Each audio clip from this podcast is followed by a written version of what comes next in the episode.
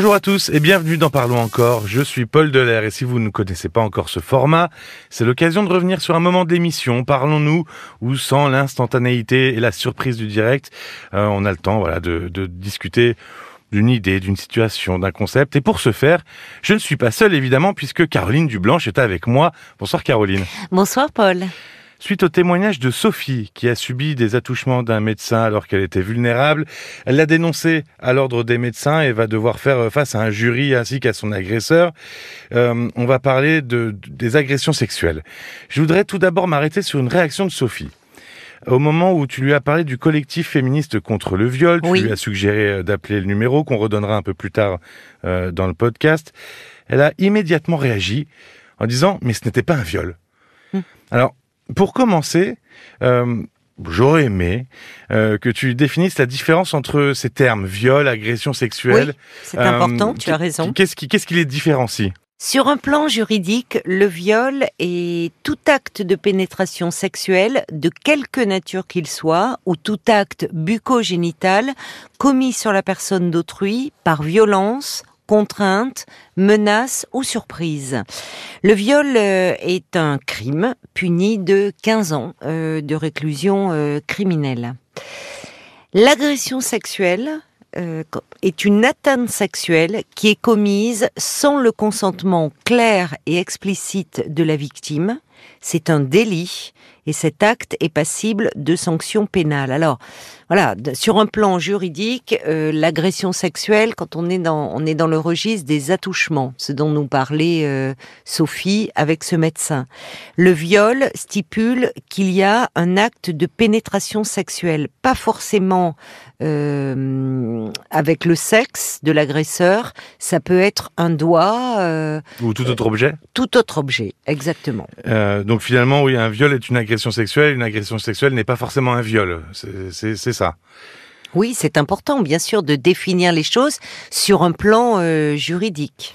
Alors là, euh, dans ce cas-là, euh, avec Sophie, c'est un médecin. C'est une oui. personne d'autorité. Oui, oui. Euh, donc c'est, c'est vrai que euh, c'est surtout que c'est un inconnu. Et, et euh, est-ce que c'est courant, euh, finalement, euh, que ce soit des inconnus qui soient les agresseurs ? Eh bien non. Contrairement euh, à une euh, à une idée reçue, le viol euh, commis par un inconnu dans l'espace public est minoritaire. On a tous en tête euh, le viol dans une rue déserte, euh, la nuit ou au fond d'un parking. Euh, selon un rapport du Haut Conseil à l'égalité entre les hommes et les femmes, quatre-vingt-onze pour cent des viols sont commis par des proches des victimes. Ah oui. C'est énorme. c'est énorme, c'est juste énorme et ça va à l'encontre de, tous les, de toutes les idées reçues, oui, sur les faits divers. Sur, euh, bien sûr, sur les faits divers qui sont la surface euh, émergée euh, de, de l'iceberg. Ce qui explique peut-être que neuf femmes sur dix ne déposent jamais plainte. Là, pour le coup, c'est très très peu. Oui. Comparé aux chiffres oui. d'avant. Il y a une invisibilité hein, des victimes de viol. Euh, les, les, les, les, les chiffres euh, euh, enregistrés dans les commissariats, c'est, c'est, c'est très faible, les plaintes pour viol, et ça ne reflète pas du tout la réalité du viol. Hein. Pourquoi très peu de femmes osent porter plainte ? Pourquoi, voilà, il y a très peu de plaintes qui aboutissent pour plein de raisons, mais pourquoi à la base, les femmes n'osent pas, euh, qui sont euh, victimes d'agressions sexuelles ou de viol, n'osent pas porter plainte ? Mais il euh, y a la crainte de ne pas être crue. Que la leur... toute première, la, oui, vraiment le, le premier, la première sûr. chose, c'est ça. Ou encore que les coupables restent impunis. Et, et comme on vient de le voir, euh, quand on, bon, quatre-vingt-onze pour cent des viols commis par des proches, euh, ça veut dire que les, les femmes euh, finalement se peuvent penser euh, euh, si si c'est quelqu'un avec qui même elle, elle commençait, ça peut être un collègue de travail, ça peut être un homme rencontré avec qui elles elles sont d'accord pour aller prendre un verre chez lui ou chez chez elle, et puis à un moment euh, les choses euh, dérapent ou finalement il y a agression. Certaines femmes se disent euh, oui mais comment expliquer cela, je ne l'ai pas voulu, j'étais pas consentante, mais comment expliquer euh, cela. Je, je parle, je donne cet exemple parce que quand je travaillais au planning familial, il m'est arrivé très souvent de recevoir des jeunes filles, là je parle de mineures, qui venaient chercher une pilule du lendemain euh, donc qui dit pilule du lendemain dit rapport non protégé.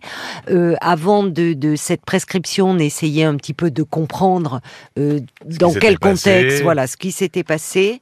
Et malheureusement, euh, très souvent, ces jeunes filles nous parlaient de, de soirées où elles, euh, elles s'étaient fortement euh, alcoolisées, où à un moment, elles n'étaient plus euh, tout à fait confi- conscientes de, de ce qui se passait autour d'elles, ou plus en mesure de réagir, où l'agresseur lui-même avait, euh, avait consommé de l'alcool, ce qui n'excuse rien, euh, ce qui même au regard de la loi est une circonstance aggravante. Mais euh, donc, le, le, elle ne parlait pas d'agression, elle ne parlait pas de viol. Et c'est en parlant avec elle que l'on posait ce terme. Ça, ça rejoint un peu ce que disait Sophie au début de l'agression. C'est pas facile de mettre le mot agression sexuelle ou viol sur ce qui se passe. Il y a euh, donc aussi donc il y a, il y a la proximité euh, de, de l'agresseur. Parfois, voilà, le, le, de l'agresseur. Le, la, la peur de ne pas être cru. Euh, est-ce qu'il y a d'autres d'autres choses aussi qui qui, qui expliquent le, le peu de plaintes portées? Il y a la honte. Il y a la honte. Oui. Il y a la honte parce que euh, aller euh, porter plainte dans un commissariat, même si maintenant le, le il y a eu des formations, il y a eu des formations, eu de bien sûr des fait. policiers. Souvent, ce sont des femmes policières euh, qui recueillent la parole des victimes. Mais dans un procès verbal, il faut décrire ce qui s'est passé. Il faut donner des faits précis. Et ça, c'est c'est très éprouvant et c'est revivre à nouveau l'agression. Donc c'est c'est très c'est très compliqué. D'ailleurs, Sophie disait que quand elle a dû décrire ce qu'elle avait vécu à l'ordre des médecins, elle avait demandé à ce que son père soit là pour pour avoir quelqu'un de, qui de rassure, confiance, qui, qui la, la rassure, rassure. À, à ses côtés. Oui. Mais ce qui explique aussi, euh, bon, euh, très peu de, de dépôts de plaintes, et en plus, sur les plaintes euh, qui aboutissent, seulement euh, euh, en deux mille vingt, zéro virgule six pour cent des viols déclarés par des majeurs ont fait l'objet d'une condamnation. Je Moins d'un pour cent des viols condamnés en France. Cinq ans de hashtag MeToo et on arrive à ce chiffre-là. Ils parlent d'eux-mêmes et ces chiffres sont glaçants. Surtout que ben, on... c'est... les agressions sexuelles, ça, ça a forcément des répercussions, des séquelles. On a entendu Sophie qui, deux ans après, avait des flashs de son agression. Oui. En, en sentant une odeur, le parfum, euh, ouais, le parfum ce, de, de cet ce médecin. Homme, son agresseur avait un parfum et elle le retrouvait parfois ah. dans la rue et elle disait, elle était à nouveau à revivre ça, une boule au, boule au ventre, oui. euh, des un mots, mot, voilà, de le mot de son, son compagnon qui, qui était semblable à, à ce, ce que ce médecin oui. avait dit. Euh, alors voilà, ça fait partie de ses conséquences. Que, quelles sont les autres séquelles que, que qu'une victime peut subir la après liste, une agression? La liste est, est non exhaustive. Hein. Là. Là, dans les symptômes décrits par Sophie, c'est ce qu'on retrouve très souvent. On est dans le dans l'état de, de stress euh, post-traumatique. Euh, il y a euh, une anxiété massive. Euh, ça peut aller jusqu'à la dépression. On peut retrouver des troubles du comportement alimentaire, des tocs, et notamment des à base de, de rituels de, de lavage. Hein, c'est-à-dire, euh, il faut se, se laver oui, de façon euh, compulsive. Faut, euh, Bien sûr, une baisse de l'estime de soi.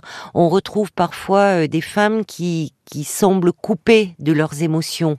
Mais on a découvert euh, aussi, euh, et, et les neurosciences nous ont aidés, que face à un stress aussi euh, intense, euh, le cerveau finalement euh, disjoncte.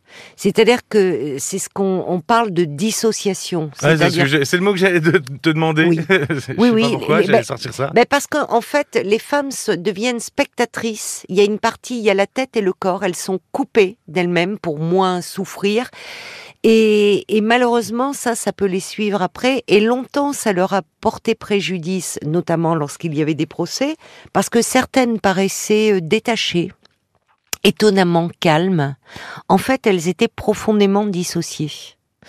Et, et, et beaucoup, il y a aussi, parfois, on, on peut retrouver des amnésies euh, partielle ou totale. Ouais, finalement, ce c'est détachement de... prouve la, justement l'illustre la, la violence, violence du choc. La en fait. violence du, du, du, du, du choc. Il euh, y a dans le dans le viol, dans et dans l'agression sexuelle, les, les conséquences, on l'a défini sur un plan juridique, mais il faut savoir que sur un plan psychique, euh, les là la frontière elle est très ténue. Hein. Euh, une femme euh, qui a subi une agression sexuelle peut présenter les mêmes symptômes qu'une femme qui a subi euh, un viol. Ah oui. Ah bah bien oui, sûr. Oui. oui oui, mais parce que il y a il y a dans cette dans dans cette situation là, il y a on parle de d'agression sexuelle, il peut y avoir aussi enfin souvent les femmes disent elles s'en veulent après coup de ne pas avoir réagi, de ne pas avoir lutté contre leur agresseur. Oui. Là, mais... c'est ce que Sophie disait un peu. Elle disait, moi, j'étais vulnérable. Si oui. j'avais été euh, euh, en, en forme, euh, je l'aurais, je l'en aurais retourné une. Mais, mais... Bah, Sophie, enfin, précisons que Sophie était euh, atteinte de troubles de l'oreille interne qui lui donnaient eh oui. des pertes d'équilibre et des vertiges. Elle n'était pas, en état, pas en état de se défendre. Pas du et tout. Puis, quand, enfin, une femme, dans ces cas-là, ce qui revient, je ne parle pas de, la, de l'agression de Sophie, mais dans les histoires d'agression sexuelle, euh, où on parle de cette de violence, de cette effraction à la fois dans le corps et dans le psychisme, revient très souvent la peur de mourir. Il y a aussi cette idée-là. Jusque-là ? Bien sûr. Être euh, victime euh, d'un viol, la, la, il y a... il y a cette peur euh, qui est souvent au premier plan et qui empêche toute réaction. C'est même presque une perte de soi, quoi. C'est, ah bah c'est, c'est, c'est la, la peur de, de mourir. C'est pas un hasard si le viol est utilisé comme crime de guerre. On en parle beaucoup, hein, dans, malheureusement, oui, dans l'actualité. Bah oui, ça vise temps. à la destruction de l'autre. Euh, je voulais terminer euh, peut-être avec euh, le numéro de téléphone du collectif oui, féministe contre important. le viol que tu as donné tout à l'heure à l'antenne. On va le répéter, c'est zéro huit cents zéro cinq quatre-vingt-quinze quatre-vingt-quinze. Euh, vous le verrez dans la description du podcast. Je vais vous donner aussi euh, la, la, le site internet, c'est c f c v point asso point f r. La, la, le zéro huit cents zéro cinq quatre-vingt-quinze quatre-vingt-quinze, c'est une euh, ligne ouverte, gratuite, anonyme. Elle est ouverte du lundi au vendredi, de dix heures à dix-neuf heures. Et il faut savoir que là, les, les victimes trouveront de l'écoute, du soutien, de la solidarité, ainsi que des informations nécessaires aux différentes démarches qu'elles peuvent entreprendre, tout en respectant leur anonymat si elles le désirent. Hein. Il y a moyen d'avoir un accompagnement dans les démarches. Merci beaucoup, Caroline. Précisons quand même aussi, puisqu'on a beaucoup parlé des femmes, mais là aussi, euh, bon, les chiffres sont là. quatre-vingt-sept pour cent des victimes de viol sont des femmes. Plus de la moitié des victimes de viol sont des mineurs. Merci beaucoup. Le programme de ce jeudi soir, treize octobre, à retrouver sur r t l point f r ou sur votre appli R T L. C'est ben Marie-Laure qui s'est, qui était révoltée, mais surtout très démotivée par un gel des salaires qu'elle trouve injuste. Lila, qui a l'impression que sa rupture avec son compagnon affecte sa petite fille. C'était un peu son troisième papy. Et puis le mari de Christine qui lui propose de divorcer. Un divorce à l'amiable, mais euh, bon, sous ses conditions à lui, une drôle de définition de, de, de oui. l'amiable. Abonnez-vous aussi pour recevoir les sorties des épisodes inédits. Que sont-ils devenus ? Ils sortent tous les week-ends. Merci de votre écoute, faites attention à vous et à très vite. À très vite. Parlons encore, le podcast.